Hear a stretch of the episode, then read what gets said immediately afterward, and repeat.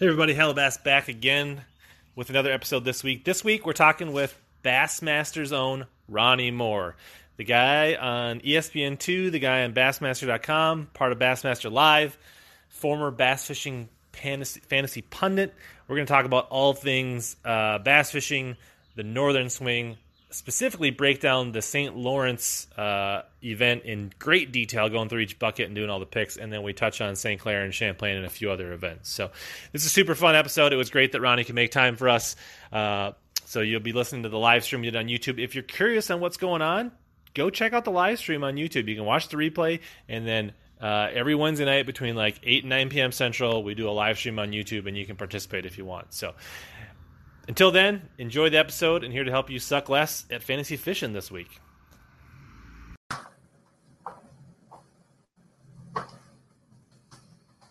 All right, what's up, everybody? We're live tonight with Ronnie Moore. We got a few people, get a few moments of people to get trickled in, let their notifications pop off, and uh, remind them that uh, that we're chatting tonight. I just got my notification, so that means other people are too. Um. You'll probably have a lot less viewers tonight, Rich, than you're used to because people don't want to hear from me, so they're going to just tune off. I don't know if that's true. I mean, people should know that you took time off of probably playing Call of Duty with Adam Bartusek to do this stream. So this is a big deal tonight. Like you made no big sacrifices to be here. Like this is this is important stuff. I may I may have texted him at about one o'clock and said, "Yo, I'm going to be home at five o'clock and I can play 30 and I get off, and then maybe at the end of the night, uh, closer to midnight, I can play." All right, what's up, Lunkers with Lucas, PB Dad? Thanks for joining in. Um, so I think most everybody knows who Ronnie Moore is. Maybe not. If, if, if you follow the Bassmaster Elite Series, you're probably familiar with Ronnie Moore. Um, and have seen you on the streams and most recently maybe even on ESPN2. And actually, I'm kind of regretting I literally cut the cable like a few weeks before. Uh, so like I just had to stream it on my laptop or mobile device. Um, so, but what what I mean, maybe just talk about that. That's like a big deal. I think like what what was it? What was any? Was there anything different for you, or what was just your thoughts on being on the Deuce? It really didn't feel different for the four days, if I can say that. But right. the first day, I'll say that I didn't speak up early and often. I let the show do its thing. We got to see some guys catch some fish. We kind of just let the thing flow. We started seeing some catches come in, so I clipped them off, or, or my buddy Kyle in the back clipped them off and would send them to me. I'd post them up on social media and kind of get everybody in tune with the event going on because it was different. It was uh, Wednesday through Saturday um, instead of Thursday through Sunday. So I wanted to make sure that people were watching. And so I was reserved. I, I, was a little quieter, and people thought, like, jump in there. And I was like, I'm only jumping in for my monitor hits, uh, the screen of knowledge if I have to. But it, man, it's everything I've ever dreamed of. I mean, it's it's cool. People probably when I post stuff getting excited, they probably think that I'm trying to rub it in everyone's face and then I'm bragging. But it's the coolest thing ever being a kid that uh, was nicknamed Mouth by my fifth grade math teacher. She called me Mouth in front of the kids in class and probably thought that was uh, a way to jab at me, but I should write Miss Perry a letter and let her know, like, hey, my mouth has uh, helped me get to my dream job and, and been on ESPN two. So that's been awesome. This year's been great. 2020, everybody wants to cancel the year man, there's so many good things that can come out of bad moments. And this year, uh, we they asked me to be a part of the ESPN t- the ESPN two postage show. You know, I'm always on Bass Live, but to right. be able to take a step and to help with the ESPN two show for at least a couple minutes each show uh, has meant the world to me. I mean, that's a dream come true. I got tickled the other day. It was like five years ago. I made my first ever TV show shoot with Tommy Sanders college fishing on ESPN So it's, it's our close to dream true, and I'm uh, I'm excited to be with Bassmaster and and do this stuff because man, it's this is my seventh year working with Bassmaster, and I'm, I just turned 27. So I just I always have to do that, remind myself to be patient because I got a long time left to accomplish goals and and it's early in my life. So yeah. So watch your back, Tommy Sanders. everybody always jokes that I'm poisoning him, but he is like my hero, my favorite dude in the world, and to get to le- to get to learn from him uh, every day is cool. And and he always is. He's the most humble person ever. So uh, it's pretty interesting. And for those tuning in, uh, this is Cheerwine. For those Northerners that probably follow Rich, you probably don't know what Cheerwine is, but this is from I'm aware of it. Carolina, and it's good. It's a good cherry soda, more cherry than Dr Pepper, but other than that, and I would be drinking Mountain Dew. I literally finished them up yesterday, so that's probably my Yeah. one Achilles is uh is those. Think. Mountain Dew just did this like big social push where they were uh, paying twenty dollars if you like submitted a screenshot or a, of your license, and that like just started this morning, and I was like, oh, I was out actually breaking in my outboard. Just got a power head replaced on this, so uh, and I was like, well, the the, the bank was already gone. Like they went through all whatever hundred thousand just like that. Like so Yeah. that's I did see that for your state. That's big for hunting and fishing because it wasn't just for fishing. But I know Minnesota's like you know the land of ten thousand lakes and hunting and whatnot is probably also widely treasured there. So that's awesome for Mountain Dew to do it. And I always have them because you take them in the boat. I don't care what any article says about disputing that it works on bleeding bass. I will do it Right. every single time because I think it works. You know, and it gives me confidence. yeah. I've done it. Can't say it ever went badly for me. Maybe it would have been fine either way, but never hurts. Plus, I mean, you just you pour a couple ounces in there, and then you got a nice cold beverage while you're running your next spot. So Once you opened it, you now I got I got to drink it now. Yeah. Uh, so speaking of that, I mean, uh, I, I know you've heard, you've heard all the stats about like all the license increases and things like that. I guess from your perspective, are you guys seeing anything numbers wise or new faces, or is there anything in your data that's like, are you seeing the effect uh, as like fans of bass fishing? With, I mean, obviously you're not seeing 37% jumps like the states aren't licenses, but are you seeing any of that carryover? uh, into following the Elite Series or the Opens or anything like that, or like uptick in Bass Nation enrollment or any of that kind of stuff. See, I don't, I don't know about membership necessarily, but I know our engagement and whatnot. I know E ESPN2 brought in a whole new demographic live of people who are what am I doing? I'm literally tuning in for day two to see how the tournament's going for bass fishing because I, I caught a glimpse of it on day one. We were making new fans. Overall, I think a lot of people have just been able to enjoy and appreciate the outdoors during this time because they've been they've been you know maybe cooped up or other social gatherings, other things they've been doing over their life. But now, hey, when it's all freed up and you have a boat that you use three times a year, they're using it three times a week. Or with the different furloughs and things, that's the one bright spot. Was our economy was shutting down, but a lot of people were still buying gas, a lot of people were still buying tackle licenses, things like that. But I do think it, it crowded the lakes at one. But man, that's we sometimes don't like that as fishermen, but the more people that are outdoors, the better because that's more people who care about it, more people that'll invest in conservation, more people that invest in the state parks, and it only makes it better for us in the future where maybe we won't have to pay for entry or we won't have to pay for ramp fees anymore in our lifetime. Yeah. It's it's kind of interesting because you hear a lot of people like, oh, we want to grow the sport, we want to grow the sport, but a lot of times those people don't want to see those people on their lake or on their river or on right like. Uh, That's what and and hey, all of that's the hot word. Everyone wants to talk about game changer. They want to talk about all these things, but over the last few years, everybody's been like, "We got to grow the sport. We got to grow the sport." And I've always been like, "Pump the brakes, y'all." I've covered the college series for the last couple of years. Cover the opens, watch the elites, the viewership, the fans.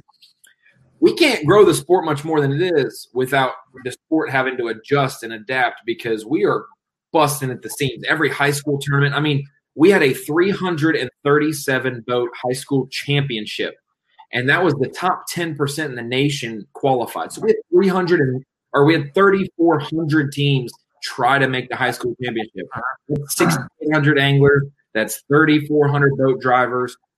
That is an incredible amount for a high school series.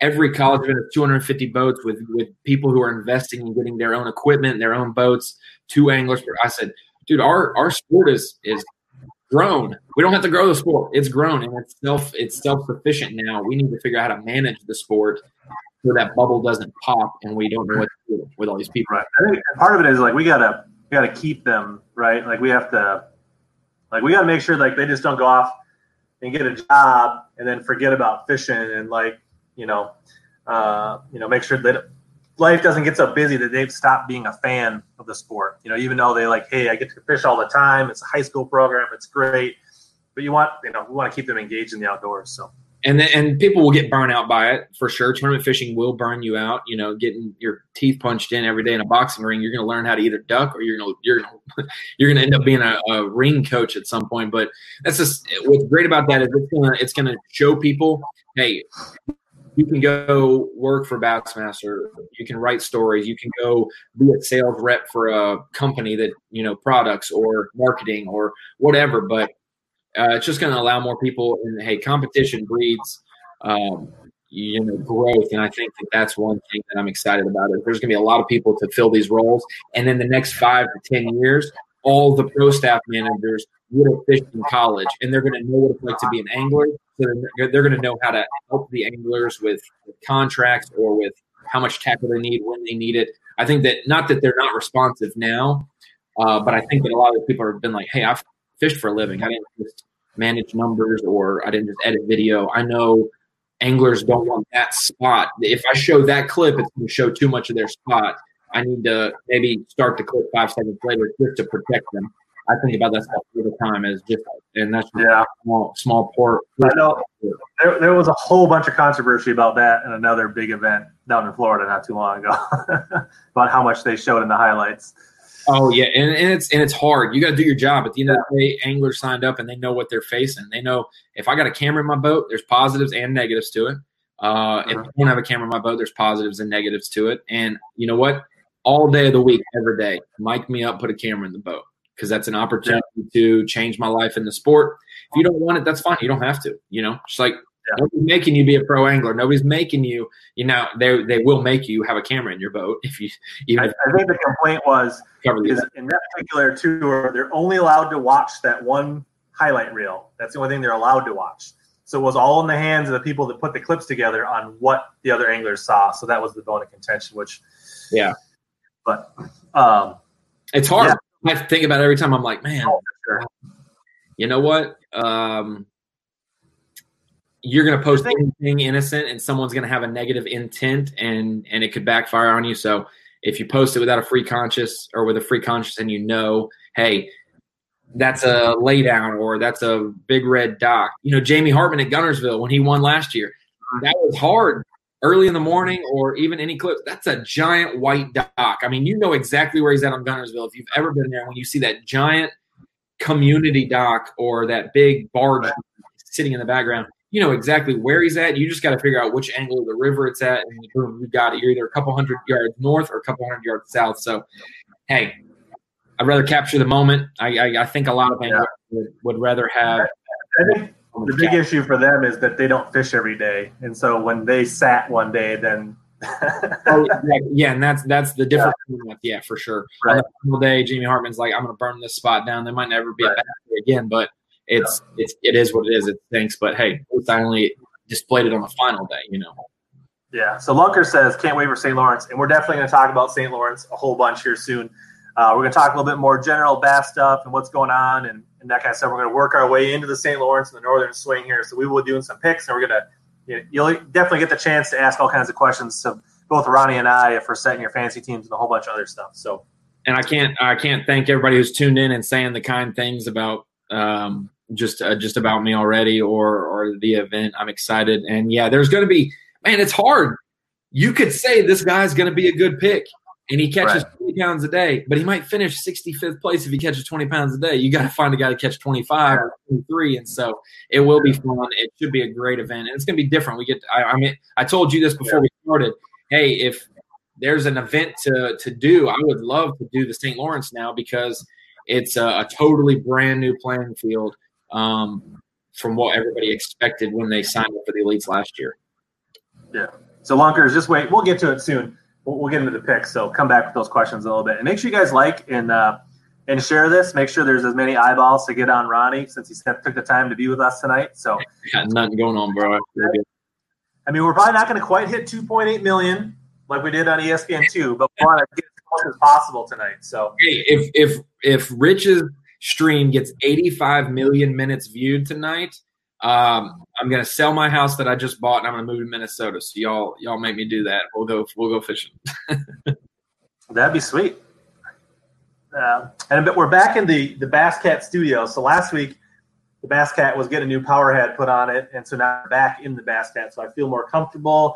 Things are good. I started breaking it in this week, so uh, I feel like the, the swagger is back for the stream this week. Um, so I know, like, you know, it's been a really weird year like uh, the starts and the stops and the St. John's and the almost Chickamauga two times and like I guess what, are your thoughts just overall like of the season and what are the, what what do you think some of the good things that came of the the convolutedness of it I guess what what are the what are the bright spots with all the adversity man I'm super excited to see three events in the fall early winter down south that is a time of the year that is underrated for the South. It's tough, but if you're um, anytime in the summer, you know, anytime when the post spawn hits in the South to the fall, it's always going to be easier above the Mason Dixon line than it is below. So that's just that's what it is. But there's no better places to be than Chickamauga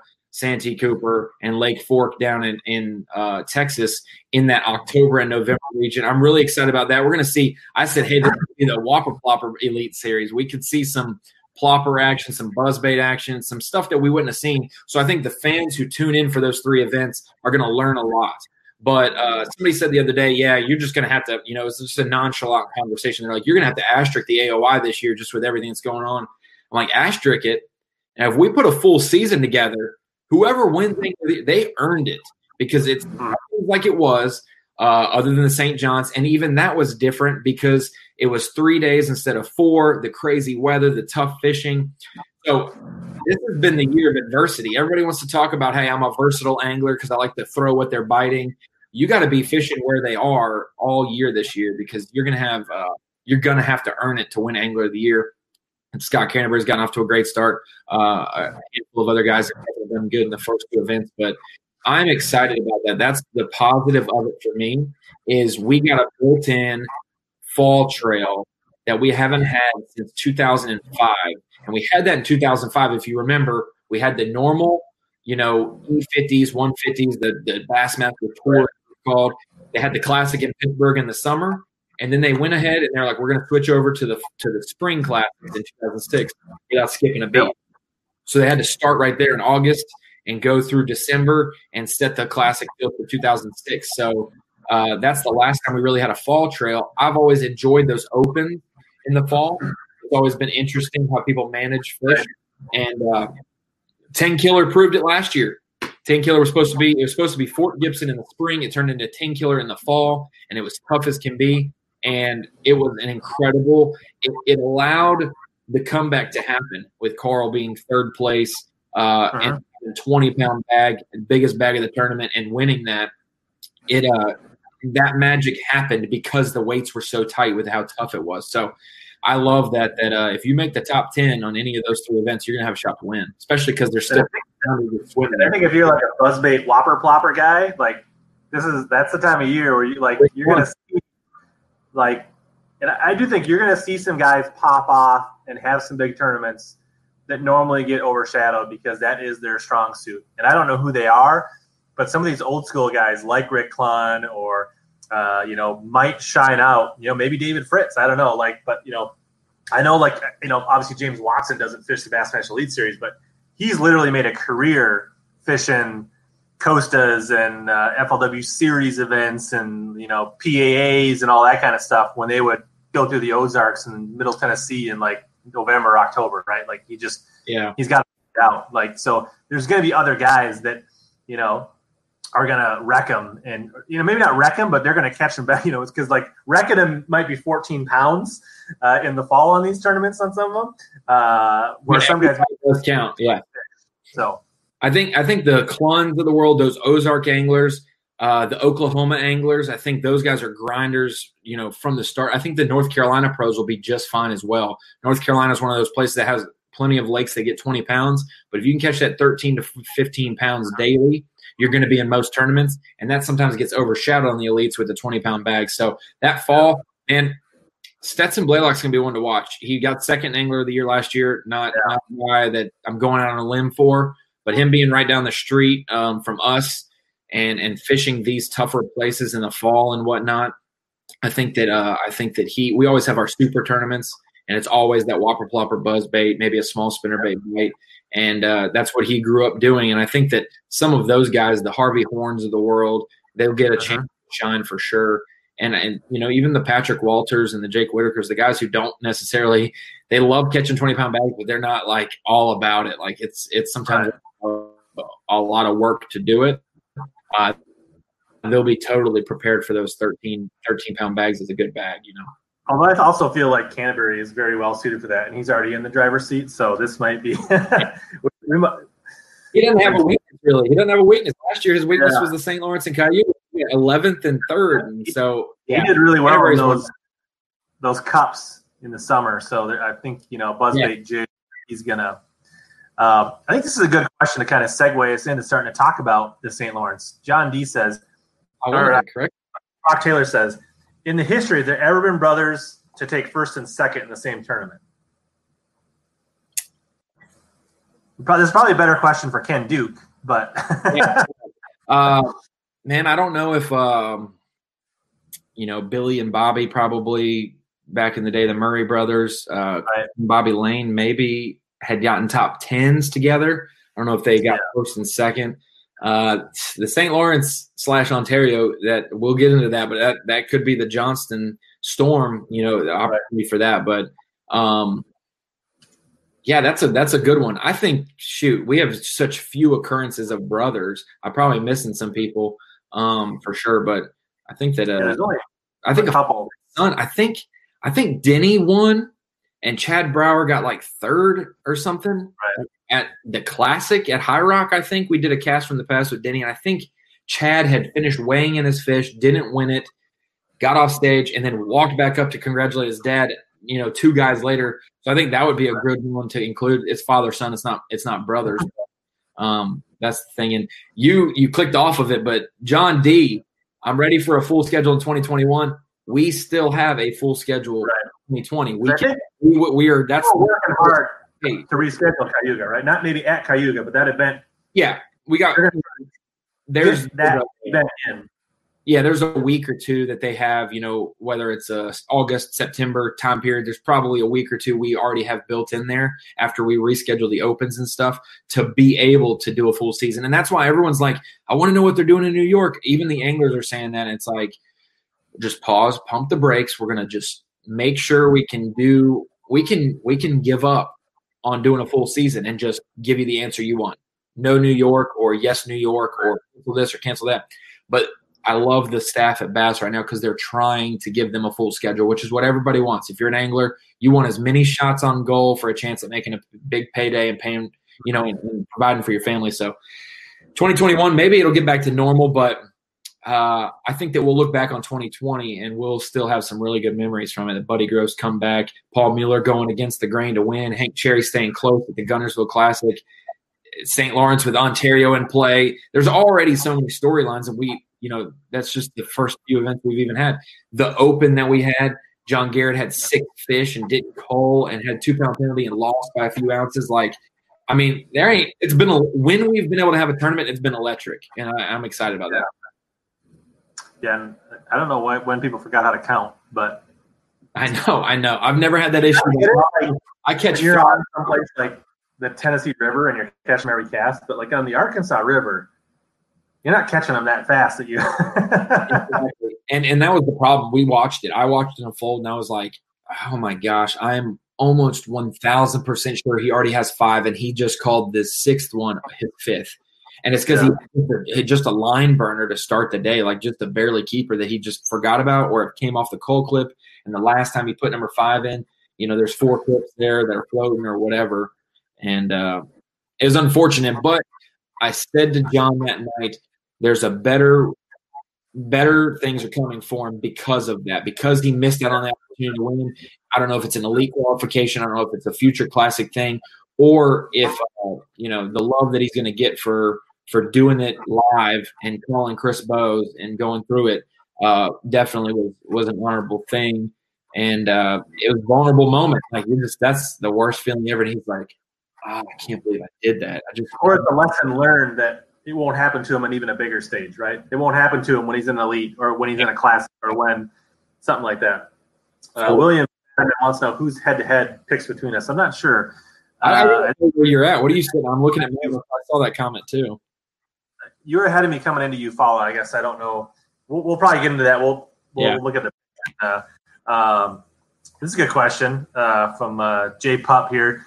He says, "How cool and awkward at the same time is it working with Z?"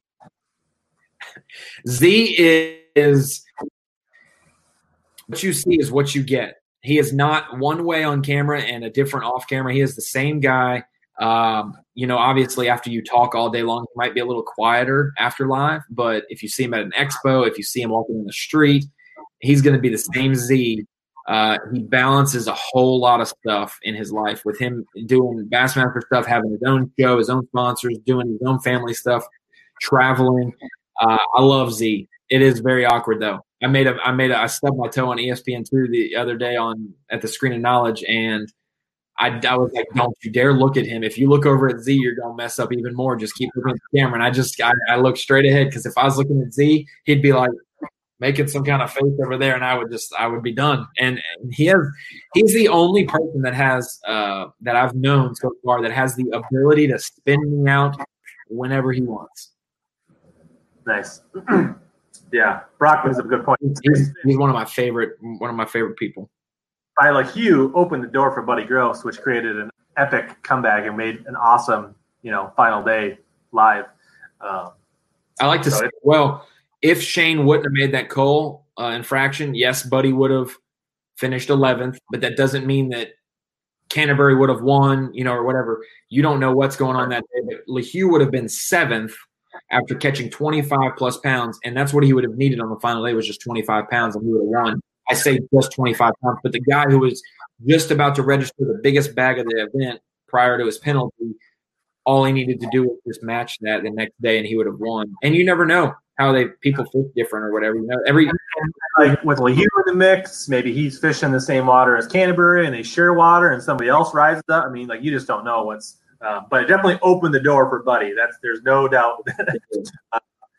um, Hunkers asked what happened to Sabine. Sabine got rescheduled to be Cayuga, and then Cayuga got is going to be rescheduled again. So um, I'm have, sure Sabine in the next season or two, I'm sure they'll go back there at some point. So so the Sabine, uh, they have a brand new pavilion that they've built where we had a, gi- a giant open field. If you see those those weigh-in shots of how many people are there, that was just a big open field. They've made a big pavilion area for for fans to do that.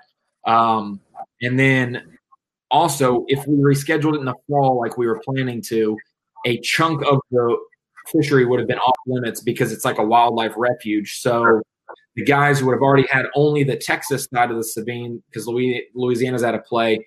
Part of the Texas would have been out of play a little bit, and that would have been even less water to fish. And so they said, hey, why don't we just reschedule it? We'll come back and maybe 2021 we'll knock it out. Your pavilion will be built by then and all that. And so um, hopefully so.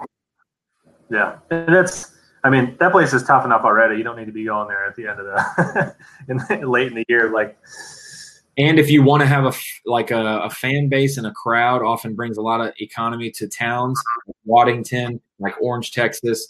And so, uh, would you rather if you like Waddington has, you know, like New St. Lawrence River, we're we're planning to go back years to come. You know what I'm saying? But if you're a place that doesn't have a contract in place or you don't know when the next one's going to be, you want to make sure you execute on it. And so they're like, hey, COVID's here, pavilion's not done. Uh, let's just redo it when right. we have our full fan base and really make that impact in the town like we like we know we can in past years. Yeah. What's up, Roger? Roger talking junk. Yeah. Sometimes Roger sends me these really elaborate Google sheets, and I just they, my mind is like, I don't know what you're doing here, Roger, but I'm glad it works for you. yeah, and I have no I I, I forget a little bit about spinner baits and crankbaits and drop shots when I read that document, but I learned a whole lot about numbers, probabilities, and I'm like, man, that's that has taken a lot of time for someone who doesn't get paid to do. It. I haven't created a database like that for fantasy fishing, and I and I, you know, the Bassmaster Authority on it. Roger, Roger, you need to go fishing more and stop spending less time on spreadsheets. Um, but yeah, so let's let's start to talk about this. So we're going up north, and it sounds like we're ninety nine point five percent fishing St. Lawrence as long as there's no like weird thing that pops up next week. Um, or tomorrow, or like in a minute. Yeah, you never know. Yeah, like, yeah. Check Twitter. Maybe it's already canceled. Yeah. Um, but uh, so, just a few things that people should know. Right now, this uh, Cayuga would have been a really sweet event. Uh, they would have caught him. It would have been awesome. I was really pulling. I wanted to see it because I really felt like Seth would have had a great chance to win. Um, I think the flip and bite would have been good. I think he would have not laid off him as much as he did last year early in the event. And uh, you know, so there's a couple Minnesota guys that I think would have done really well on Cayuga. Um, but now we're going to St. Lawrence and we're adjusting a few things. They're not allowed to fish Canada. And we're going down to Clayton, which is about what, 70, 75 miles closer to Lake Ontario. And we are allowed there not we the anglers are allowed to fish the US side of Ontario. Yep. Um, I guess my question is you've covered some of the events up there. You probably have a better idea like how much how many of the anglers and how much the I just I don't know roughly percentage were they fishing the US or the Canadian side like like the guys have been doing really well. Were they really like banking on that? Was that really heavily utilized? And then the lake do you know is it is it good on the US and the Canadian side on the lake? And what are your thoughts on what is this going to do? That's a whole lot of questions but go ahead. So uh, I think um, we've seen in past years I believe uh, Micah Frazier won last year's event in Canada, mm-hmm. the river. Uh, when Palaniuk won in 2013, it was in the lake. He was the only one that went to the lake, and it was in the New York side. It was in USA side. Obviously, there's a lot of good fishing there um, in the lake. Probably if the lake was in limits and Canada was available, it would be really hard to beat the Johnstons. It'll still be hard to beat some of the guys because they know about the lake, but Canada and the lake is just, you know, is very good as well. A lot more water to fish, but there's still a bunch of water in Ontario in the New York side to fish. All those islands and twists and turns and different rises and rock piles and things. There's plenty of that. There's plenty of shallow stuff as well. Um, I think it'll be interesting because there are good there are good stretches on the New York side in the St. Lawrence River itself. There'll be people who probably run from Clayton and they'll try to go towards Waddington, even though everyone from Waddington goes down. I think it's to get away from people, but I also think right. a quarter of the field minimum. I think I think at least twenty plus people go to the lake. No, no doubt. They don't even practice the river. I think at least twenty yeah. people fish the lake exclusively for three days for practice and, and bank on the lake. Um, I talked to Palaniuk about it, and the interview just went up on Bassmaster.com and the video page, but it'll be out, you know, promoted more heavily next week he mentioned how back in the day, you look at the results, and any tournament near the lake had higher winning weights than by Waddington. But how that was seven years ago. Recently, Waddington put out just as much weight, you know, tournaments that are out of there. So the river's definitely caught up to the lake. Um, but where you find them on the lake, the lake can definitely produce. But I, uh, you guys who run all the way down to the far boundary at the mouth of the uh, mouth of the lake, and they still catch them well. So I think that a lot of these people uh, are going to be able to spread out in just different regions than we've seen. We're going to see some of the guys in the New York side down by the mouth. We're going to see some of them run up and fish mid mid mid portions of the river. Uh, we'll see some guys go to water. There is an opportunity that we have anglers fishing on live 150 miles apart. You know, we have 110 miles of river to fish from Massena. I'm putting my hands out from Massena to the to the mouth of the lake, 110 miles. Well, now that we're in Clayton and it's still all the way to Massena is open and the lake, uh, we got 200, 200 miles at least, you know, in store. And so I think that they'll be will they'll fish it the same as they have in past years, but there are going to be a lot of areas that were overlooked that people will catch them on for sure. And, and it'll, it'll, I think it'll teach us a lot more about the river than we knew. And because like when Palaniuk won in 13, right, that was the last year that the lake was first and last. Yep. Yeah. So that was the time. So, it, you know, that one time it was one out there. And I believe the other years that Palaniuk did well, he usually liked to get really close to like he was making pretty big runs. Um, how's the largemouth fishing down towards Clayton versus up? Like, are we getting further away from the largemouth, or is that sprinkled all along there? I think all those little bays have them for sure. Um, I know a lot of those islands, you know, where Van Dam fished and whatnot, and he was fishing for smallmouth. A lot of those islands have reeds and different things that largemouth are out in the middle of the St. Lawrence River. They're not just in a bay around docks. So I think I know I covered uh, Skeet Reese down where basically all the castles are, are I don't know what, but, you know, I can probably find it on the map real quick, but all the way down, you know, not not all the way um, to the mouth, but I'd say three quarters of the way down there. Probably we were probably down there right around Clayton, but he was catching smallmouth at the mouths of bays, and there was plenty of fishable water there. I think the largemouth will be fine. I think I think David Fritz last year, and I think Brandon Card. Um, there's a couple guys that Hunter Shryock. Hunter Shryock had a great tournament with mouth. I know Fritz was going a long way with Waddington and fish for largemouth too.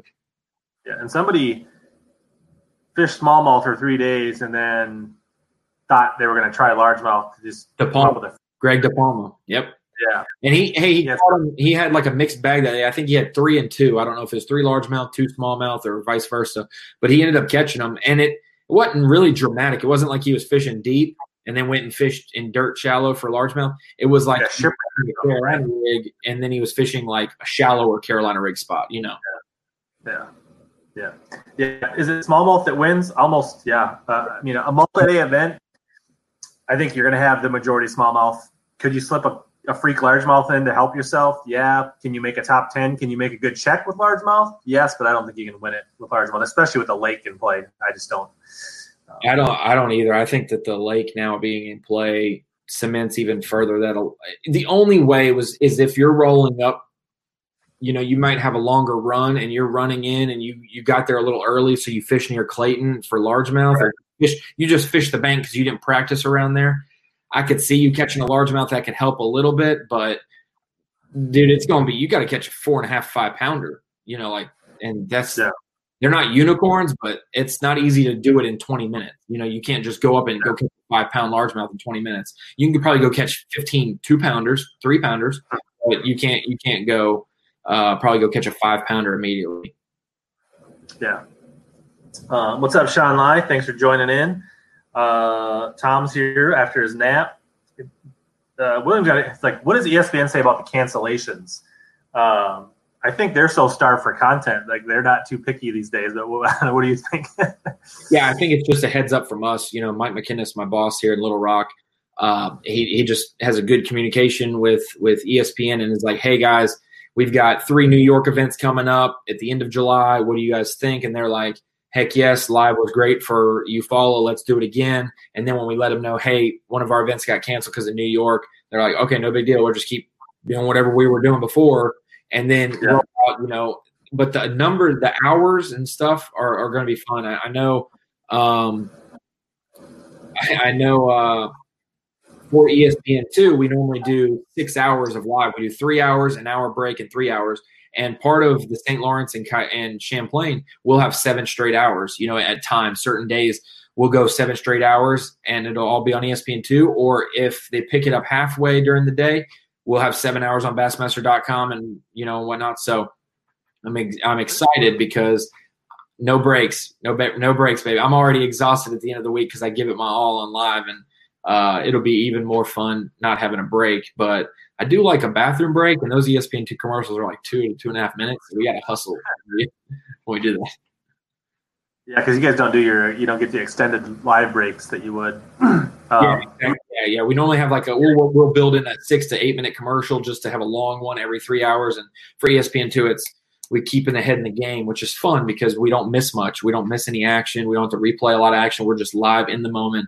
And that was basically that midday portion right before we went to break and then through the break and the last three hours was when Buddy Gross made his run. So I'm excited to go. We always have so many things that happen on live mix for that hour in the middle of the day that we're not live. Uh, we're live on Facebook, obviously, me and Stooch for for 15 minutes or so. But to be live the whole time, we're not. We're gonna have plenty of action. People aren't gonna be like, "Oh, you're gonna that's a tough time of day. There's somebody, the leaderboard's flipping at that. And with smallmouth, it's to be fun. Yeah, the northern swing, there's not to be no short fish to be uh, to catch. And is you know this bass is not in it alone. I mean, like MLS had a 9 a.m. tournament soccer game the other day, and they had a couple players test positive, and that game fell through 30 minutes before kickoff. So like ESPN is totally, I think, understanding that they're rolling with the punches just like everybody else. So that's why they're the worldwide leader in sports for sure. Connor says, "What do you think of the Googan Squad?" I think the Googan Squad is great for getting more eyeballs on fishing and getting more kids involved in fishing. And I think it's up to uh, you know people like Bass and people that you know create different kinds of content to get them to uh, you know take the next step. And so like be there like when they want to get more serious and learn more about bass fishing and, and take it to the next level. There's those are all the steps out there to you know to make it a lifetime passion versus just a kind of a, a fishing entertainment you know entry level. So I don't know. What are your thoughts? Anything else? I love Tyler's Real Fishing. I'll just say that. Yeah. I love Tyler. He's yeah, he's he's not a part of the good Googan squad, but there are some really good YouTubers out there that are that are good people and good teachers, and they they just love the sport. And so a lot of young people coming into the YouTube game that are, um, you know, making a name for themselves. There's a kid that I met on TikTok. I was watching some fishing. You know, you just scroll on TikTok, and it's and it's everything. It's a mixture of Call of Duty clips for me and fishing related content. I'm, i saw this dude, I was like, he posted one day, he's like, I'm going to be at the Lake Eufaula Bassmaster Elite event. I was like, let's go. So I like DM'd him, and and he's he's trying to make it big on YouTube as well. And I think there's a lot of bright people on YouTube, and it's uh it's really motivating Elite Series pros to be better there. But I'd say if you haven't checked out Tyler's Real Fishing, I would do that for sure. He's a good one, and he's one of my one of my close friends that uh, does does his channel the right way for sure. There's some other people as well. I'm just not uh, thinking of at the moment. But Noah, oh, I'll, kicking their bass TV is a good one as well. I've known Noah since he was a high school angler. What's good about Tyler and Noah on YouTube is that they fish ponds, they fish lakes, they fished in college, they did college tournaments, and they did well in those. Uh, they do fun fishing trips, they do teaching moments, they do goofy stuff, but they've got a well-rounded background. Tournaments, teaching, fun, and they're young and they're, they're willing to travel around and have a good time and, and collaborate with people. So those are two good ones if you don't know, Kicking Their Bass TV and uh, Tyler Fishing. Absolutely. Cool. So what should we should we dig in and talk some specifics? Yeah, uh, whatever. Yeah, let's uh, let's you know we can kind of roll from there. Let's uh uh Tactical bass is a good one too. They're they're older. So classify them. Tackle that's an effect. When they talk about something, Tackle Warehouse usually is out of it in a day or two. So there's like they, yeah. they're major influencer. It's like Bass Live, but on YouTube. Like anytime somebody catches Bass Live, it's gone immediately.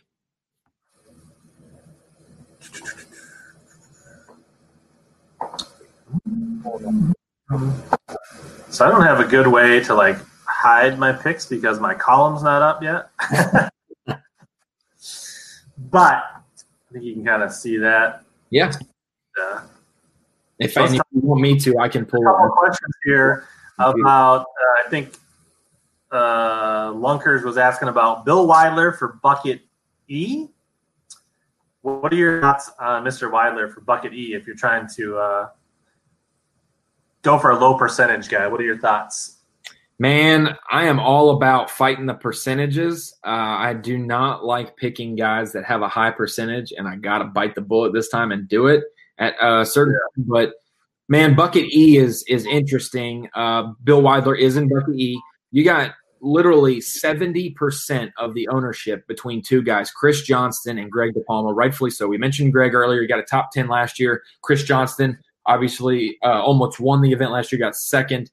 He's from Canada, has a lot of experience there. He's a good one. Brian Snowden, he is he's at four and a half percent. People might not know who that is. Brian Snowden's been on the Elite Series since its inception. He's at four and a half percent right there.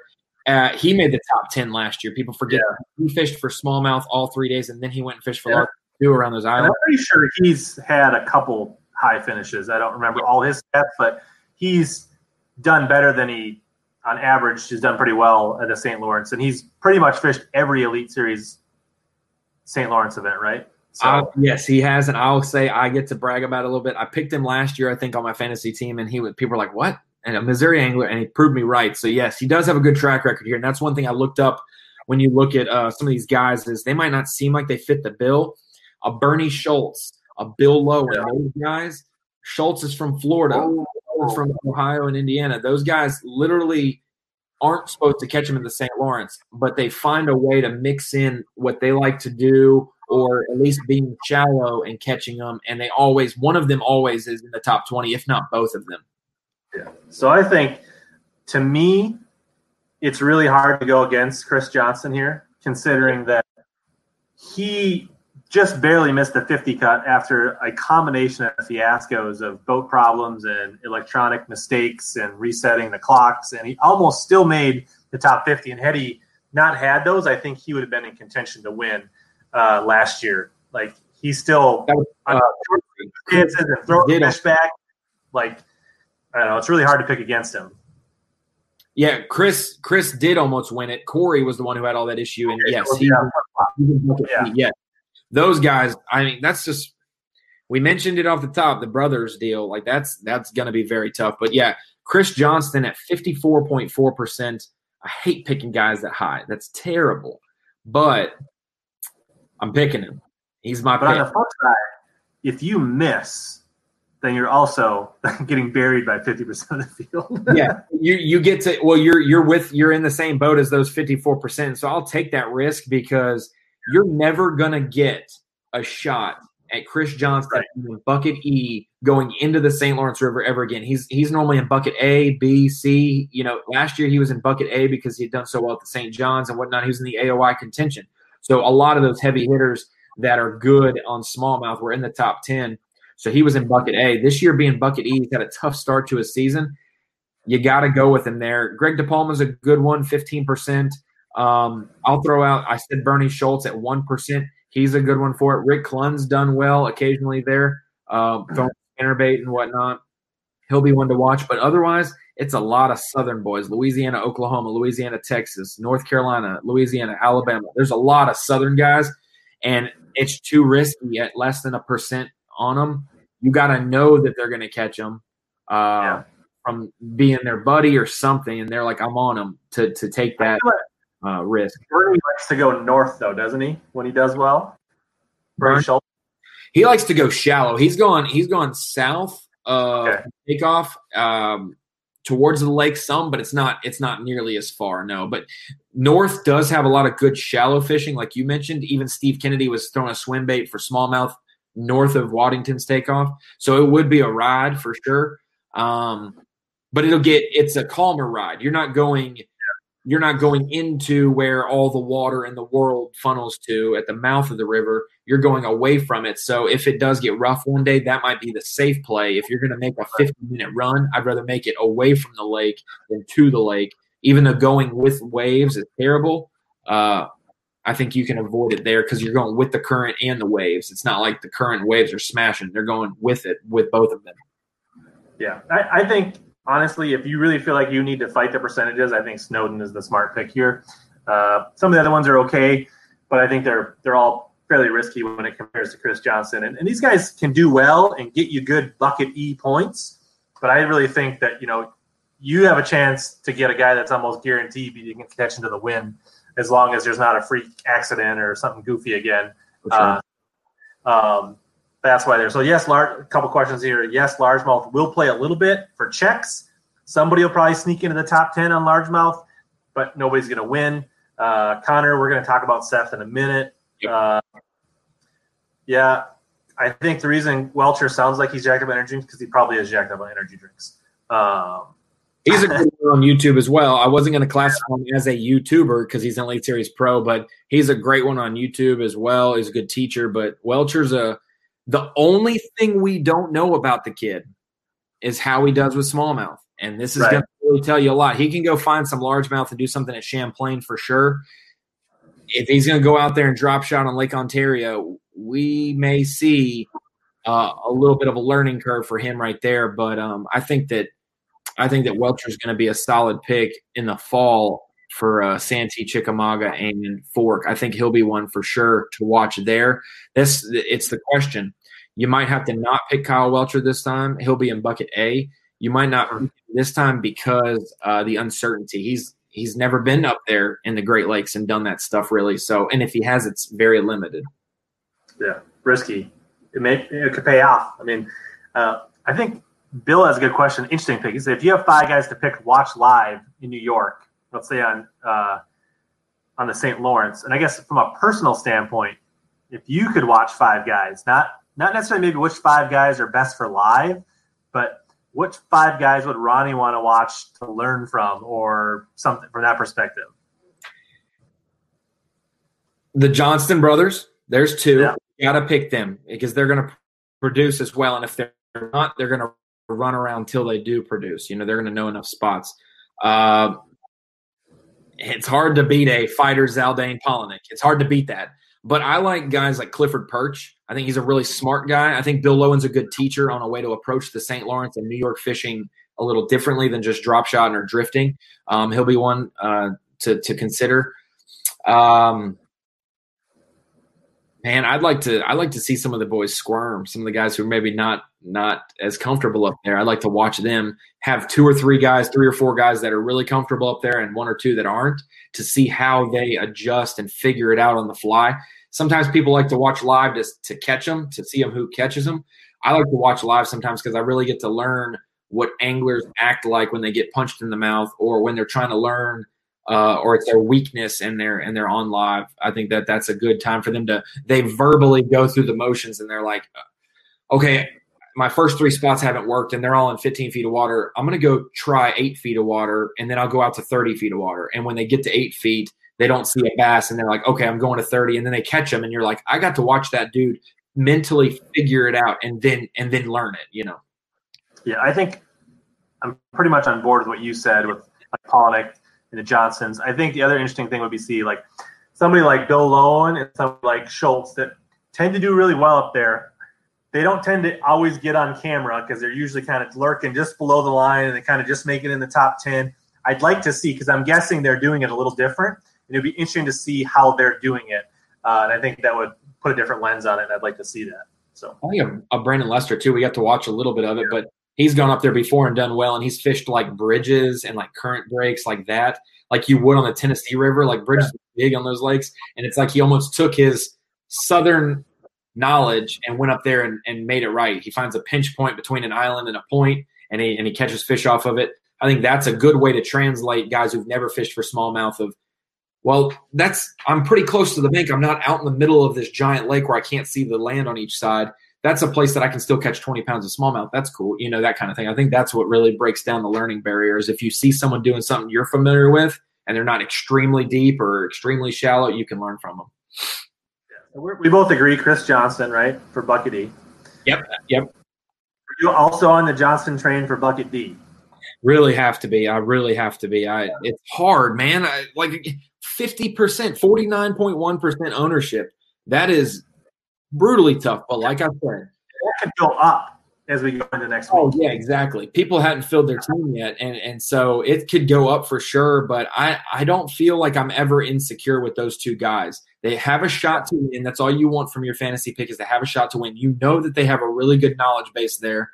And um, you don't want to not be on that train if they both get in the top 10 and you have 50% of the fishing world picking them and you're not. That's tough. You'd have to really your guy would have to beat them, not just do as good as them. Because if, if my guy that I picked that's 1% finishes three spots lower than them, you're losing points to half the field just by, you know, whatever. Or if your guy doesn't make the cut, and that's crucial. It's really don't bomb fantasy fishing. You want to find a way to do really great in fantasy fishing, but you don't want to bomb it by picking someone that's low percentage and getting owned by a guy that's doing the percentage like 50%. So in that bucket, I mean, Steve Kennedy's at 6%, Paquette, Garrett Paquette from Michigan's at 8%, uh, Lee Livesey's at 19%. Those are the other guys that are, you know, a decent percentage other than 50%. So I don't know. I'd be interested to see how Lee does. He did, uh, you know, he's been on that swing last year as a rookie um, on the elites and, and managed just fine, finishing in the top 15 in points. So he obviously did well enough there to survive. but it, it will be interesting. I don't know how Kennedy would do. I don't. To be honest, I love the man. If he called me right now, I'd answer it and have a good time with him. But I do not trust him in fantasy fishing anymore. He is a, a win or go home, and I can't deal. I can't deal with that. That's scary. he's been very Jekyll and Hyde on the St. Lawrence. It's sixth, sixtieth, fifteenth, seventieth. Like he's he could win it and he could finish ninetieth. And it's, like four back. tournament he could be that way. so like so he was like one of the locals that you fall and he caught four bass or something like that. It was Yeah. it blew my mind. I was like, no way, his bass track's right. Yep, he had one fish and three fish or something. I was like, that's crazy. it's really hard for me to even come up with a backup in this one. Like in bucket E, I could talk myself into a couple people, but this one I I can't. Um, yeah, he was there that way for me too.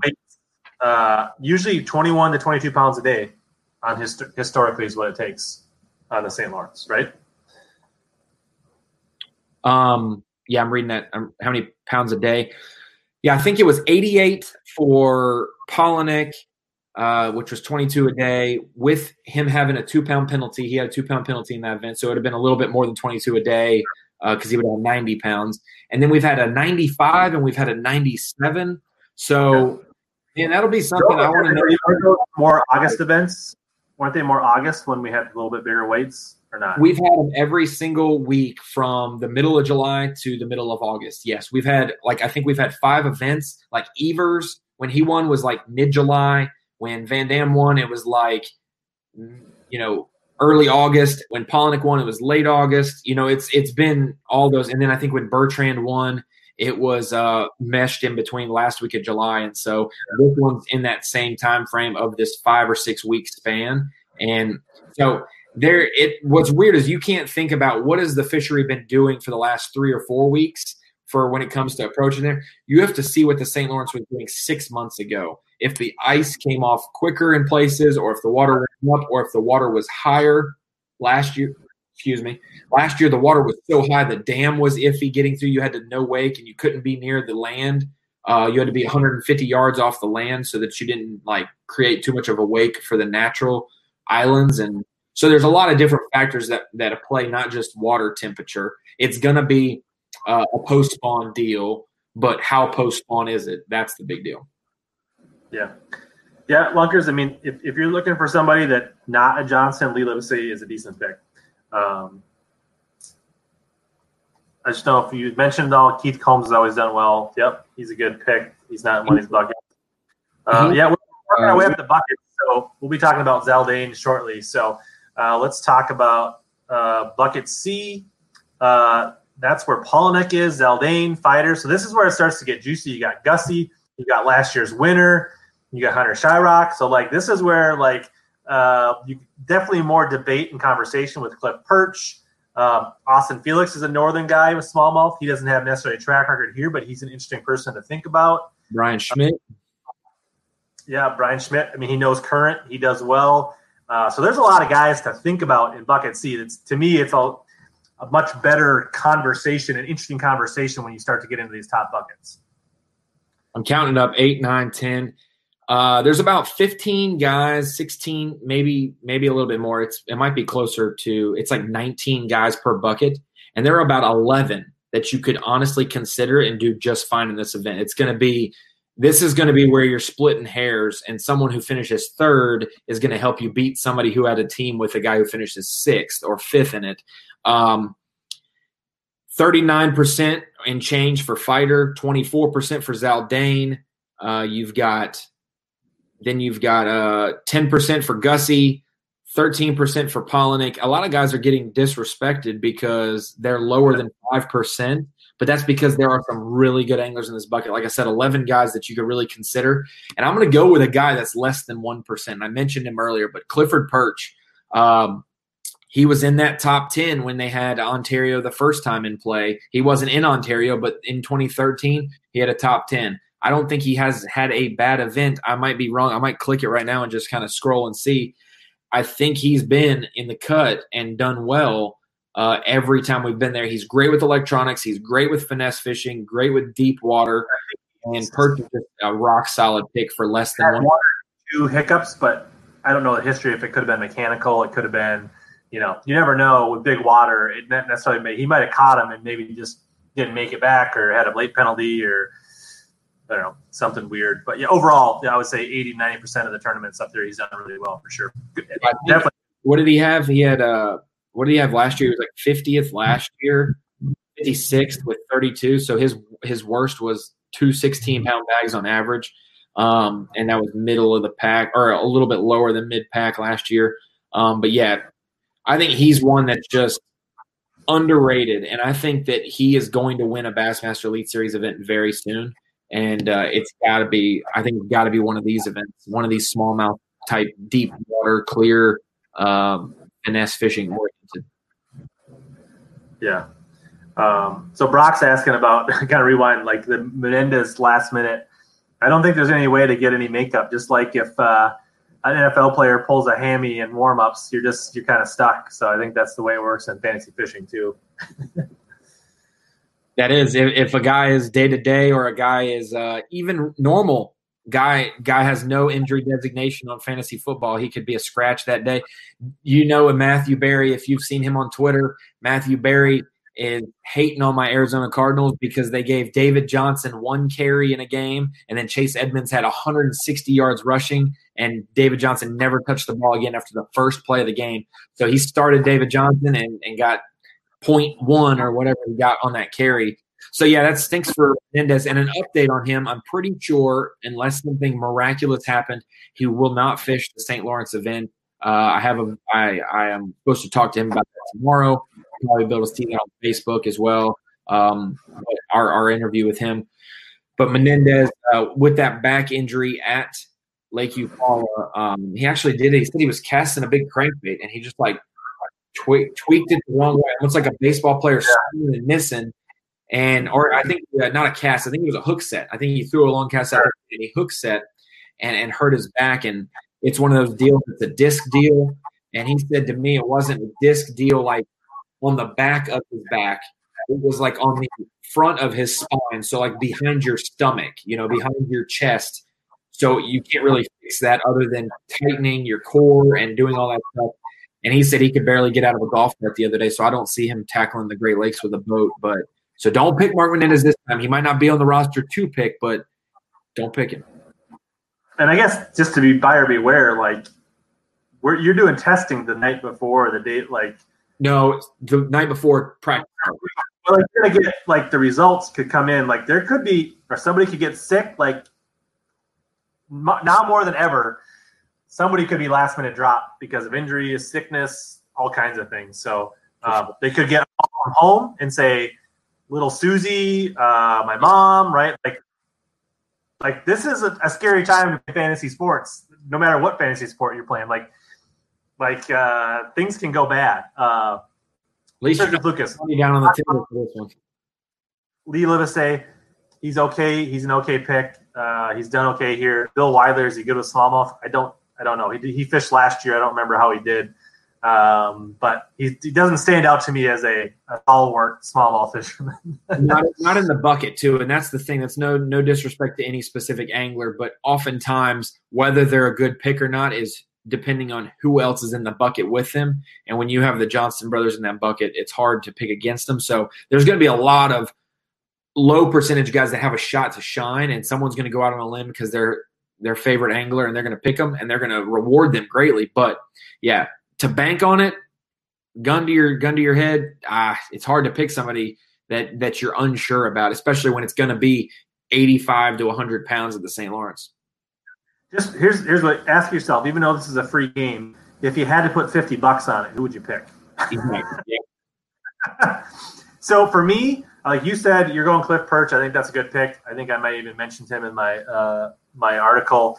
Um, I think you know Seth, a solid pick here. Zaldain's a solid pick here. I just think the value at being just like a third to half their percentage, it's hard to pass up Palaniuk. He's had several top tens in here when he's fished the Elite Series. Uh, most of them have come where we're moving the tournament to, either at the mouth of the lake or in the lake. So I think this at 13%, even at a marginally high percentage, that's just too good for me to pass up. So that's a good one. I'm surprised he's only at 13%. He, he probably will crime a little bit, uh, but I still think you know with with Seth and Chris, uh, being the more current Elite Series stars and uh, Palaniuk taking a season or two off, uh, I think people have forgotten what a talented angler and what a good smallmouth angler is, and I think we'll be reminded very uh, uh, quickly this week. So maybe even the first couple hours of day one. yeah, I wouldn't be surprised if there's a live camera on Palaniuk on day one. well, I know who we're live with, and I'm not going to give up the goods right now.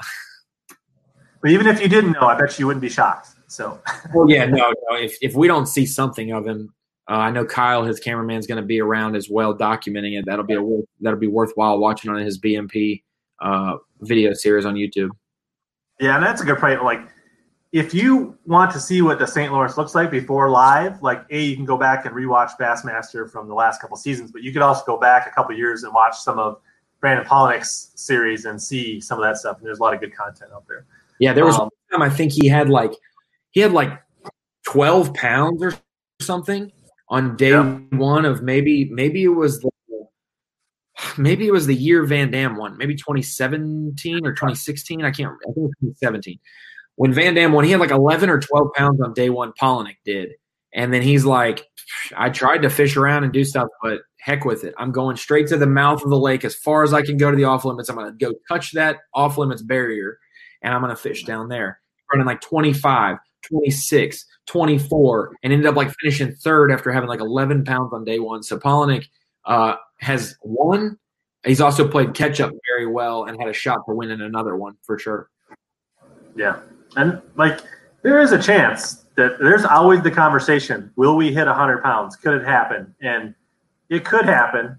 It's a low percentage, but it could happen for sure. If it's going to happen, we may see it this year with the St. Clair and the St. Lawrence events. Those two events last year, Feider had 77 pounds and change with three days.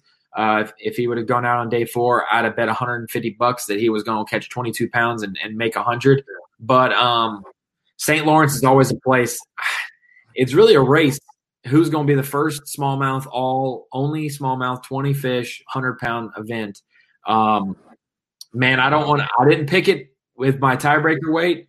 I picked just short of it, but I'm not superstitious, but I picked just short of it because it hasn't happened yet. And I'd rather be wrong by going low than picking 102 pounds and it not making it. So I got it close, but I'd love to see that day. It'd be really, it'd be a really special time for the sport to have a 20 fish, 100 pounds for smallmouth. Yeah, absolutely. And yeah, that's just crazy that you think like just sidetrack, but Seth has fished, he's won two AOY tournaments in both of those tournaments, if they've been four day, he would have probably crushed 100 pounds in both of them. Like, it would have been like or 106 or like something stupid. Like, I think he had 75 and change or 76 at Mille Lacs, and then he had 77 change at St. Clair. Those two three day, those two different three day events. We just got to. Both he was kind of coasting in, like he was, like he knew he was like inviting people to come fish with him. Yeah, yeah, sleeping uh, in Lacs. That was fun. So bucket B. Uh, this is where I kind of uh, kind of went a little down lower percentage, kind of like you did. Uh, I went with Bill Lowen because like I felt like there was a lot of like very solid guys, but nobody really jumped out. I mean, there wasn't a a Palaniuk, a, a Feider, a, a Johnston, uh, you know, like you know, there's some guys that are very talented in here, but there wasn't like a bunch of smallmouth gurus in B. And I went back and looked, and Bill Lowen has been very solid on the St. Lawrence River. And I don't think he's ever not caught a 10,000 or better check on the St. Lawrence when I went back and looked. Um, so uh, that's why I went with him. And that's what, you know, because I took a lot of chalk in the lower buckets and I wanted to go a little bit off the radar, and I felt really good about that. I don't know. What are your thoughts on Bucket B? Um, Lowen's a good one. He'll be uh, he'll be properly rated after this uh, after this live stream. People will pick him because he's low, and then he'll be back up to the other picks uh, percentage wise. But no, I, I picked Hank Cherry, uh, which is one of those risky ones. He's got that elbow deal. You never know; he could go on a jerk bait and done day one. You just don't know. Um, but he's been so close to having just fantastic events there but losing fish on a jerk bait or losing them on a spinning rod or um, there was a, a, year where if you hook the fish outside the mouth, you know, that salmon rule, that really screwed him up and he had to throw it back. Uh, so I I like uh, I like Hank Cherry uh, for bucket B. Um, I think he gets a little bit of revenge on it this year. I think that a lot of areas that he likes to fish had a lot more anglers near them, and this year uh-huh. with change and takeoff, he might not have as much company, and he might be able to lose fish and still have plenty of fish at his disposal to weigh in twenty pounds. Yeah, nice. Yeah, Frazier definitely. But I think we did talk about he fished Canadian waters last year, right? So he's got to he's got to refine some stuff, and I know he kind of banked on that area for a couple years. Um, but obviously he's talented. He didn't really talk about Gussie, but I do think he would. He's a solid option, especially if you're looking for that lower percentage. And C, there's just C is really murderer's row of like smallmouth guys uh, for the St. Lawrence, and it's tough to, to single anybody out in that. That's um, the bucket that you separate yourself because, like I said, there's like a ten or eleven guys that you can pick. There, you can have a lot of different variety in there. I guarantee you, after we have a couple days of St. Lawrence under our belts, I can look at the fantasy fishing leaderboard, and there'll be a lot of similar picks. And bucket C will probably vary. For you know, five of the top ten, they'll have a different guy there. Yeah. So Lunker says he's got Caleb Sumrall, which is a pretty low percentage pick. Uh, it'd be interesting to see, you know, is a guy like Caleb gonna go make the best of the largemouth because that's clearly where his comfort zone is, or is he gonna, you know, fish for shallow smallies? Or I mean, like when he made the Elite Series, he did it on Hartwell fishing for spots, which is not all that different than fishing for smallies. So you know, any of these guys can can do it. So uh, it's you know, definitely could be a good pick. Um, yeah, is an interesting one. He he definitely learned more about smallmouth last year in our swing, and I yeah. think it's really a wild card. You, it's hard to bank off the last four years of fantasy fishing in the St. Lawrence because the lake hasn't been in place. So some of these guys who caught them really good, uh, you know, the guys who caught them really good might have done it in the river, and they might not even touch the river this year, other than for takeoff and yeah. the lake. So that that's another twist in this. Yeah, I think this really sets up. I love that. For the, have the history uh, and have seen a lot of the river over the years. Uh, so I, I, like looking at the guys for this year that have had been there four, five, six, eight times. I think that's going to serve them well with the new playing field this year. So, um, why don't you explain why you love the Arizona Cardinals? It seems like a good time. So I like the Arizona Cardinals because back in 2006 or something like that, they got Kurt Warner, and I loved his story. They also got Edgerrin James, and they paired those two up with Larry Fitzgerald and Anquan Boldin. They had some good guys on defense like Darnell Dockett, Calais Campbell. They had Adrian Wilson, Carlos Dansby. They had they had you know Antrel Rolle, Patrick Peterson. Some of those guys have been with the team for a while now, and I liked them a lot. And the division, I, I'm from North Carolina, and I'm not a Panthers fan at all. So I just like that team. They're an underdog. No one really liked that they disrespected the division. That was when eight and eight and nine and seven were good records. And then they right. made the Super Bowl. They almost beat the Steelers with dang Santonio Holmes's extra long toe right there touching in, and that hundred yard pick six interception by uh, James Harrison. Brutal way to lose the Super Bowl, but I love them since then. And then they got better. The division got better. And it takes 13 and 3 to win the division now every single year almost. And they've won it a couple times. They always have the Seahawks number. They compete with the Niners even when they're good and the, and the Cardinals are bad. And then this year, uh, they surprised me a little bit. Kyler Murray was better than I thought. I actually was not happy with the pick, and it actually was a good pick for for based on who I wanted them to pick. And uh, Chandler Jones is a beast. Uh, so I try to go to a Cardinals game every year, but I'm excited their rebuild might be a lot quicker than everybody thought. But they should compete this year. They should they should have a shot to maybe get a wild card. But we could have three teams from the NFC West make it. Sure. Cool. All right. So Lunker says he's got Lester for A. So do I. Uh, he's a decent, solid percentage at you know nine. He's gonna be right around nine, ten percent. Um, I looked hard at I, I kind of thought about picking Canterbury. He did really well last year. He's leading the AOY. Obviously, he's probably going to have to find some new water again, but you know, obviously he can. Uh, you know, he did it last year. There's no reason he can't find new water again this year. Uh, I think we talked about Keith Combs being really good on Smallies in this venue. Um, anybody, uh, who are you picking, and who do you want to highlight in uh, bucket A Well, I wanted to uh, real quick and not to derail the show. Shadow Basson commented, "Feider went largemouth fishing towards Massena one year. I was shocked. He had the worst year or the worst the worst day of smallmouth fishing of his life. He foul hooked some on the bed after he thought, and and he just went and caught a limit real quick, but then he pulled them out with smallmouth. So he didn't purposely go largemouth fishing. He just he couldn't do anything right with smallmouth, losing them. They follow him to the boat, foul hooking them, breaking them off. So he had to just survive. But bucket A, uh, I've got Chad Pipkin. Uh, he's a he's a St. Clair, Lake Erie uh, type guy, and so I feel with uh, Ontario setting up as a, a fishery, I think he's going to be one that's going to know when wide open range where to go, where to look. He's great with his electronics. Um, and I think that he's going to have a really, really good shot to shine in bucket A. And at four and a half percent, I'll take that all day to the bank and back. Uh, Canterbury, 19%. It's hard to say it's risky because he's uh, on such a hot streak until he doesn't catch him. That's you can't predict when he's not going to catch him. It's basically when he doesn't catch him, you're like, oh, he didn't catch him this week. Um, yeah. He's been catching that good. But last year was really his first big time year on the St. Lawrence and fishing it. And not going to say it was luck or anything like that, but like it worked out well for him. He adapted very well. So it's almost like what he learned last year is good, but it's going to be different this year. So he's going to have to get used to that. I think that Pipkens is excited. He's got a positive mental attitude going towards this. He'll be a good one. Jamie Hartman's going to be one to watch too. Thirty-eight percent though. Uh, that's a tough, tough, tough percentage to deal with. I like Lester at nine. Um, and then you got some guys, a Drew Cook, uh, who is underrated at being an offshore fisherman. He can he can catch them out there as well. A Matt Arey, If Canterbury is at nineteen percent, why is Matt Arey at two percent? They work together so well. He actually uh-huh. last year that allowed Canterbury to catch a few extra fish before before Arey got eliminated. He helped out Canterbury, his roommate, uh, before he got eliminated, and Canterbury used some of that on the final day. Uh, so they work well together. So if you're going to put Canterbury at 19%, you might as well put Matt Arey at 19%. You know, he should be up there just as high as, as Canterbury is.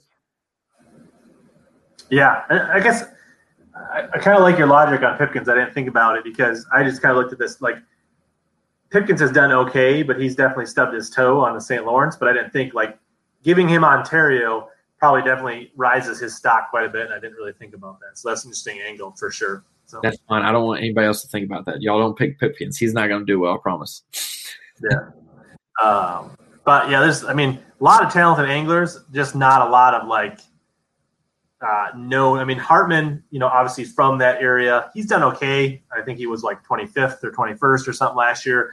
Um, so I mean, he's probably a safe pick. Uh, it kind of depends on what you do with the rest of your buckets. Uh, I mean, Cruz is definitely capable of catching them. Keith Combs uh, had a few top tens on uh, St. Lawrence, so there's a lot of good options here for sure. So, yeah, I think that it'll be interesting to see how Buddy Gross does in his first trip there. So it'd be interesting to see how Brandon Cobb does. Brandon Cobb went up to the St. Lawrence last year and said he did some dumb stuff.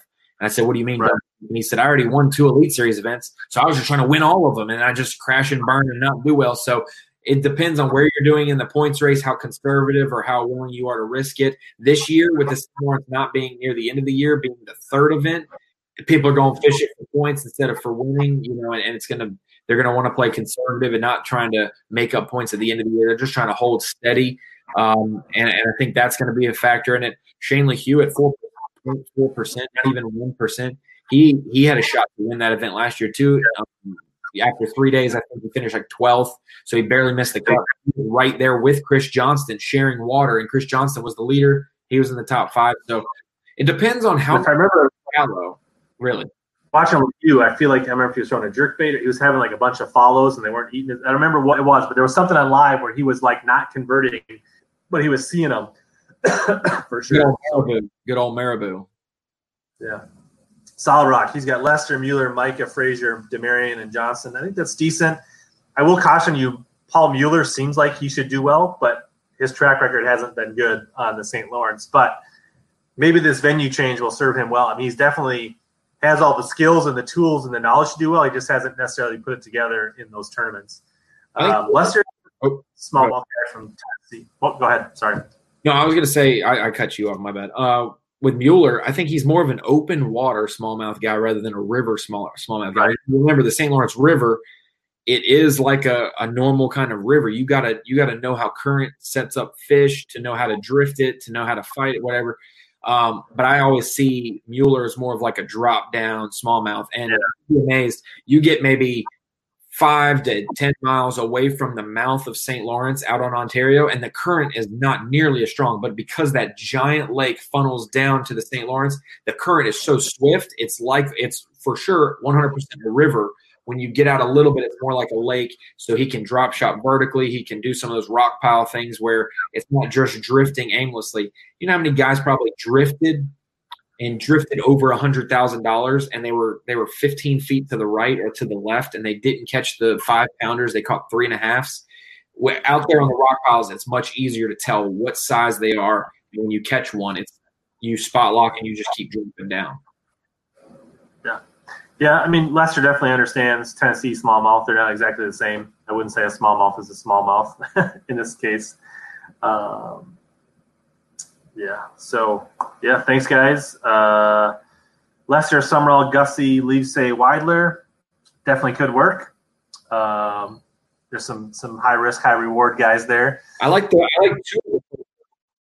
Yeah, I like the Lester and Gussie pick. Uh, the other ones are always just you know you never know, but I think that Livesay is gonna try to just have a, a, solid event because he's not ex- he's not happy being in bucket D down in the points race. He just wanted to have a solid event and keep building and keep building, knowing that he can bank on Fork being the last event. He can nail it out of the park and solidify a classic berth right there. Um, he's just he's just wanting to not lose as many points as possible in these next couple of events, probably. Yeah. So let's let's fast forward a little bit. What are maybe some of your thoughts on Champlain and St. Clair coming up? Man, a uh, I don't want to burn an Austin Felix pick here at the St. Lawrence because I'm going to use that at Champlain um, probably. So there's, I think Champlain's going to be interesting because Canada's not in play, never has been in play in, in opens or elites. Uh, there's part of uh, Missisquoi Bay on the Vermont side that at the, at the, northernmost point is Canada, and then also on the main drag of Champlain is Canada. So I don't know about I don't know about um, the guys largemouth, smallmouth. Uh, Missisquoi is great for largemouth. So is Ticonderoga. I don't feel like many people have to run to Ticonderoga to catch largemouth because Missisquoi is so much closer. So largemouth will factor at Champlain. Um, I feel feel like it could be a 15, 15 smallmouth, five largemouth type of tournament for twenty for twenty fish. You know, something like that. Um, foil and stuff like Feider almost winning on that. We saw top water with Kelley Jaye and Jacob Wheeler and whatnot. And we had Aaron Martens obviously win it coming way back from 19th because it was a shortened event the last time we were at Champlain. But Bryan Schmitt, Austin Felix, those are two of my favorite picks, and they're in the same bucket for the St. Lawrence. So I need one of them to switch it up and not be in the same bucket next time so I can pick both of them. But Champlain's an interesting one um, just because there is a lot of factors. The inland seas right there, there's a bunch of community holes near takeoff that some guys might really lean on, and they might disappear as day three and day four uh, come down to it. So I think that you'll see some risks being taken uh, as we head to the weekend on Champlain for sure. And and I think Champlain is going to be even more interesting because with a little bit smaller field, like even last time the Elite Series was there, was probably closer to 100 anglers, and now we're right around 80, low 80s, right? Um, so I think that's going to even just like I think that gives the those inland sea and community holes that are a little closer to takeoff a little more merit because a little less likely that they're going to get beat up as much. Um, Lunkers asked, "What is Champlain like?" It has a little bit of everything. It's got deep, it's got shallow, it's got smallies, it's got everything. Uh, and he, asked, you know, Sumrall for Champlain. I actually do like Sumrall for Champlain a lot more than I like him for the St. Lawrence. So if you really are a Caleb Sumrall fan, think about holding for this next event and finding somebody else, uh, that's probably not a bad strategy because I definitely think he will find all the flipping and frogging water he will want uh, at uh, Champlain, and, and and that has the merit. You you absolutely have a chance to win doing that at Champlain, where you're probably just trying for points and a check at at uh, at uh, St. Lawrence doing that. So. I don't I don't think I'm wrong in thinking this. Last year FLW had a pro event there and I think that largemouth led it day one, day two, day three, and then something happened. A local was fishing on largemouth water down there before they made that long run to tie, and then somebody you know came back and won it um, and was focused. Largemouth it was uh, Casey Scanlon that won. Yes, it was one out of Ticonderoga, but the guy that was leading it for the first three days was fishing like some pipes and some current stuff, and then there was a local tournament and they got beat to it, and that kind of opened the door. But like most of the top ten or a lot of the top ten. Uh, came out of fish and tie for largemouth, but there was a really strong smallmouth spawning bite still. People fishing deep with floggers and stuff like that. And I don't remember exactly what time of year it was, and I don't know if we'll, I think for sure it's to see some spawning smallmouth. Maybe I'm not quite sure. I don't remember exactly. I feel like they're more like late June when they were there, weren't they? Yeah, I feel like it was. It was right before the Fourth of July, and so I think um, I think that it will be a lot more consistent with smallmouth than like I think largemouth were big bags and consistent that tournament earlier in the year. But I think now late July, I think smallmouth will be more consistent and they'll they would have had a chance uh, coming off bed probably just two or three weeks ago. You know, you know, I think that I think that they were on bed around two or three weeks ago. So obviously there may be some, but I think that there'll be early post spawn, maybe some of that shallower uh, those those transitions, those breaks, you know, they might uh, be there instead of out deep, deep. But there's that first wave that always spawns early that probably is way out deep now. So it'll be a good mixture. And you can catch largemouth on those on those riprap bridges and stuff up in smallmouth country. Carl Jocumsen's caught plenty on big swim baits up there on the on the rocks and stuff. So it's an opportunity to to largemouth too. Yeah, I, I, I, it can be one with either. I think it's going to be a mixed bag or largemouth that wins it.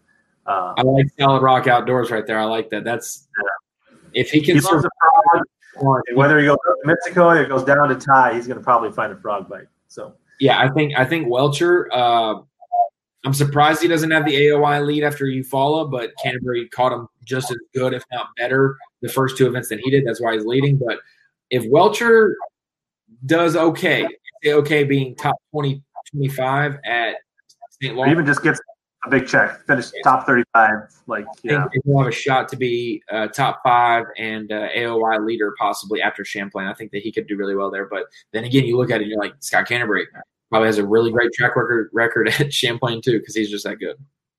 Yeah, absolutely.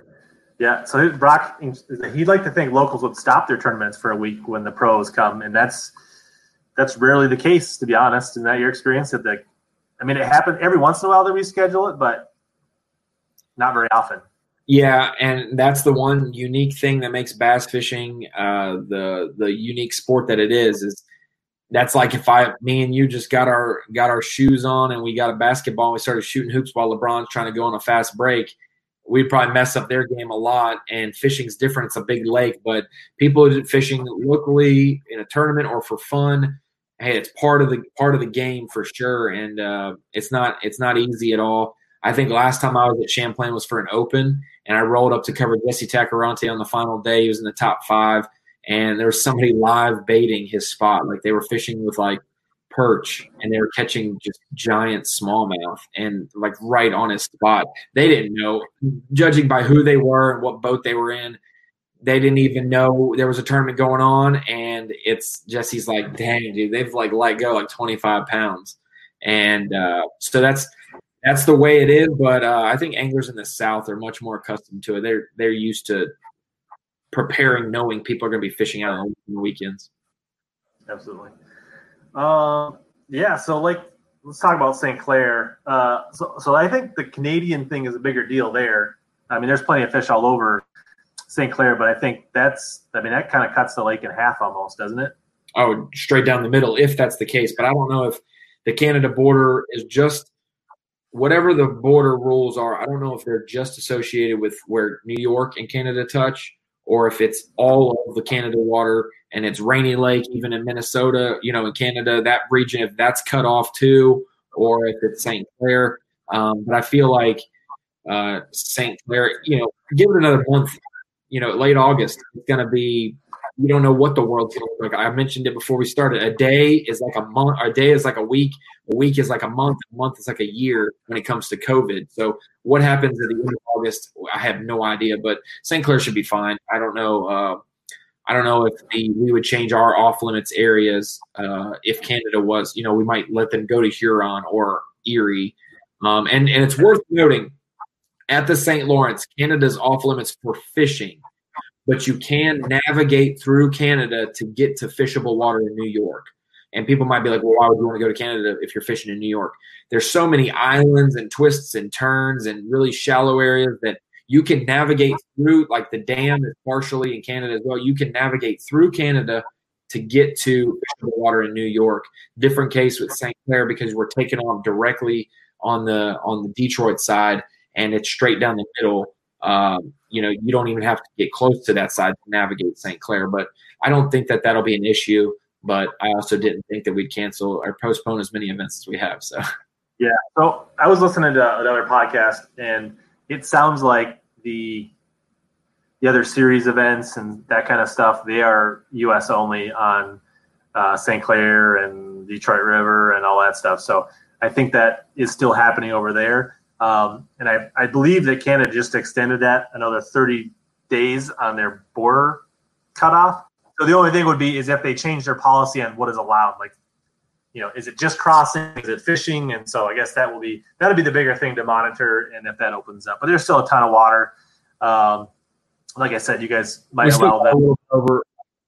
I think that I think that Canada order, if it does go 30 days from now, it would be right before our practice would start. So I think that they, if if they just say, "Oh, that month was good," and it's just lifted there, it would be business as usual. But we would want to know.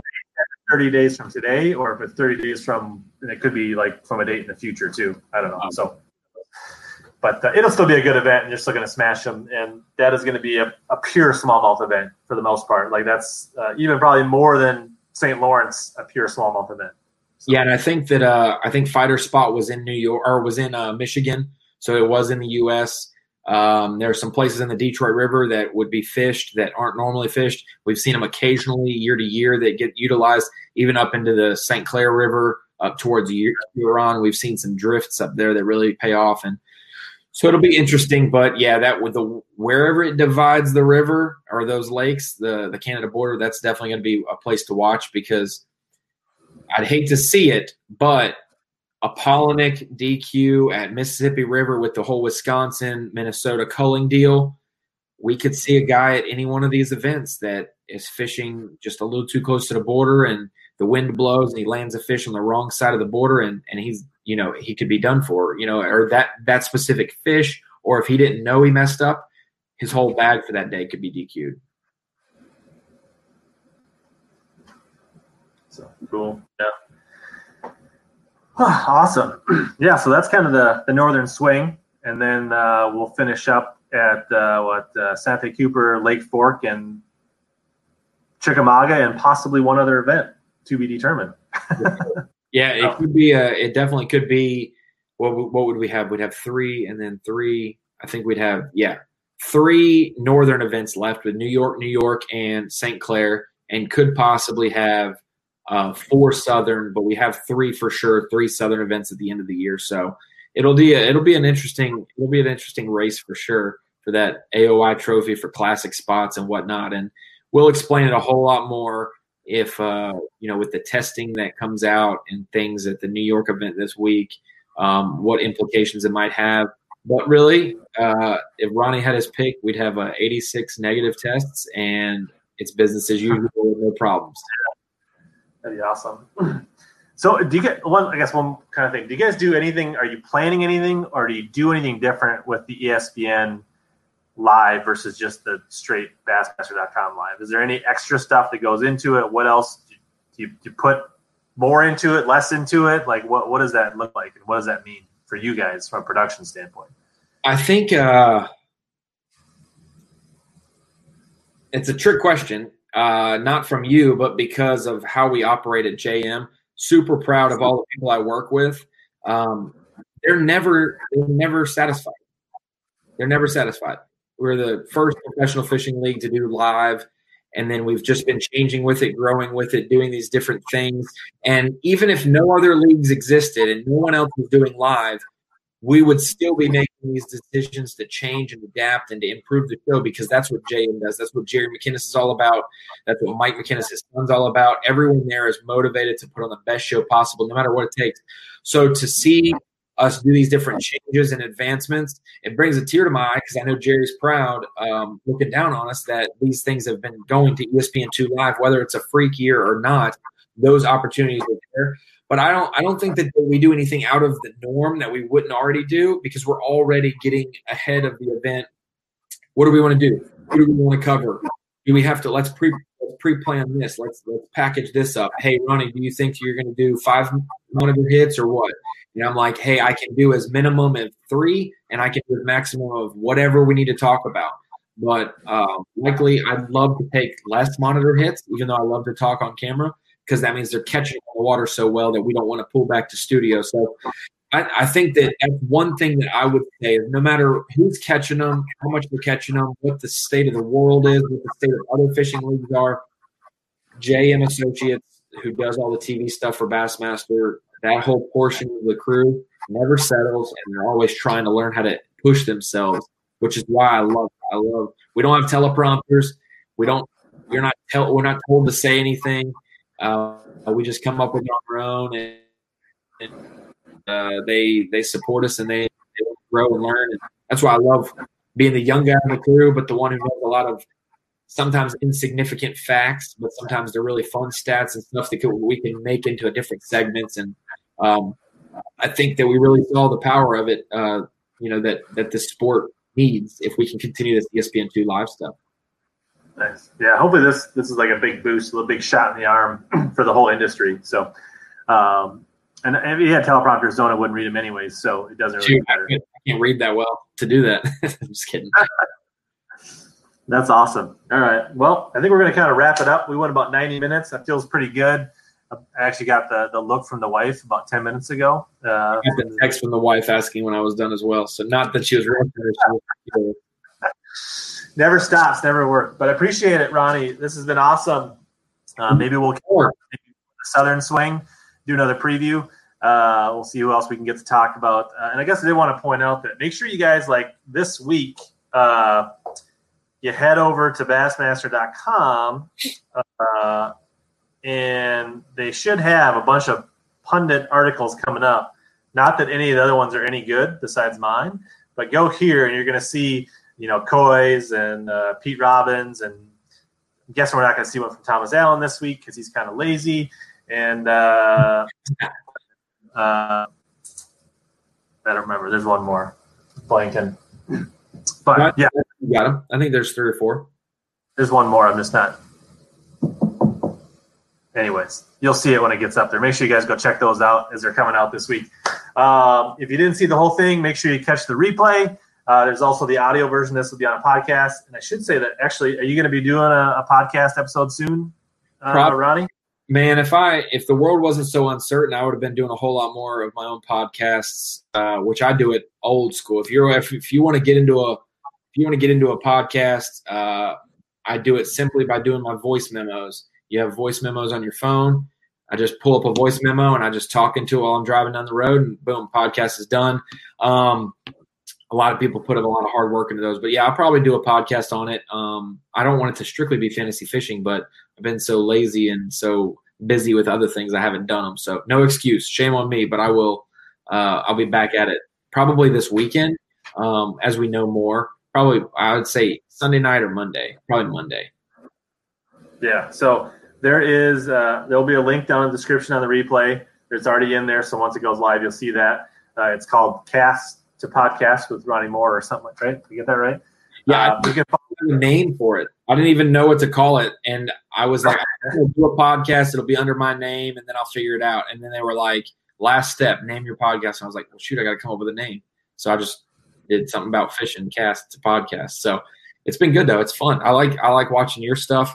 I like watching um, some of my other buddies who have done like a serious angler with uh, Bailey. He's been doing yeah uh, Skype type lives that go on YouTube as well as podcasts. So some good people uh, doing it on their own free time that it'll eventually turn into something that they can make money on. And I'm I'm happy to see those people giving that effort. That's what it that's what it takes. Yeah, absolutely. And if you don't already, you can follow Ronnie at Ronnie Moore Bass on Instagram. I think I've got his Facebook and his Instagram link down below.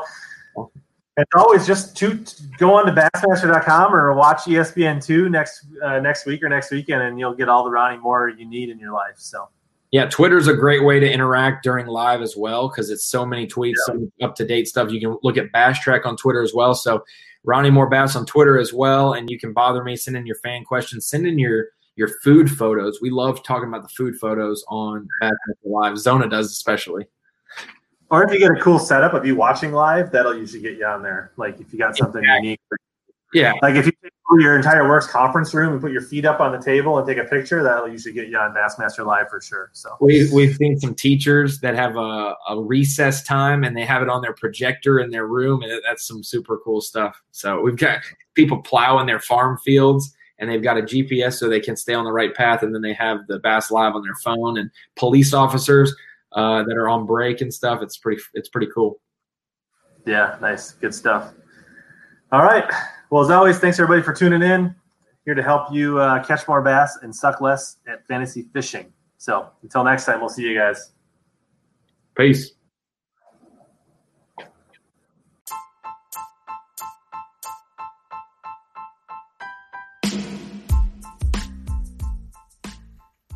As always, thanks to all of you that hung in till the end of this podcast. This has been another episode of Hellabass Bass Fishing Podcast Experience. Please consider sharing this with any of your bass and buddies and friends. This is the best way for podcasts to grow is through word of mouth.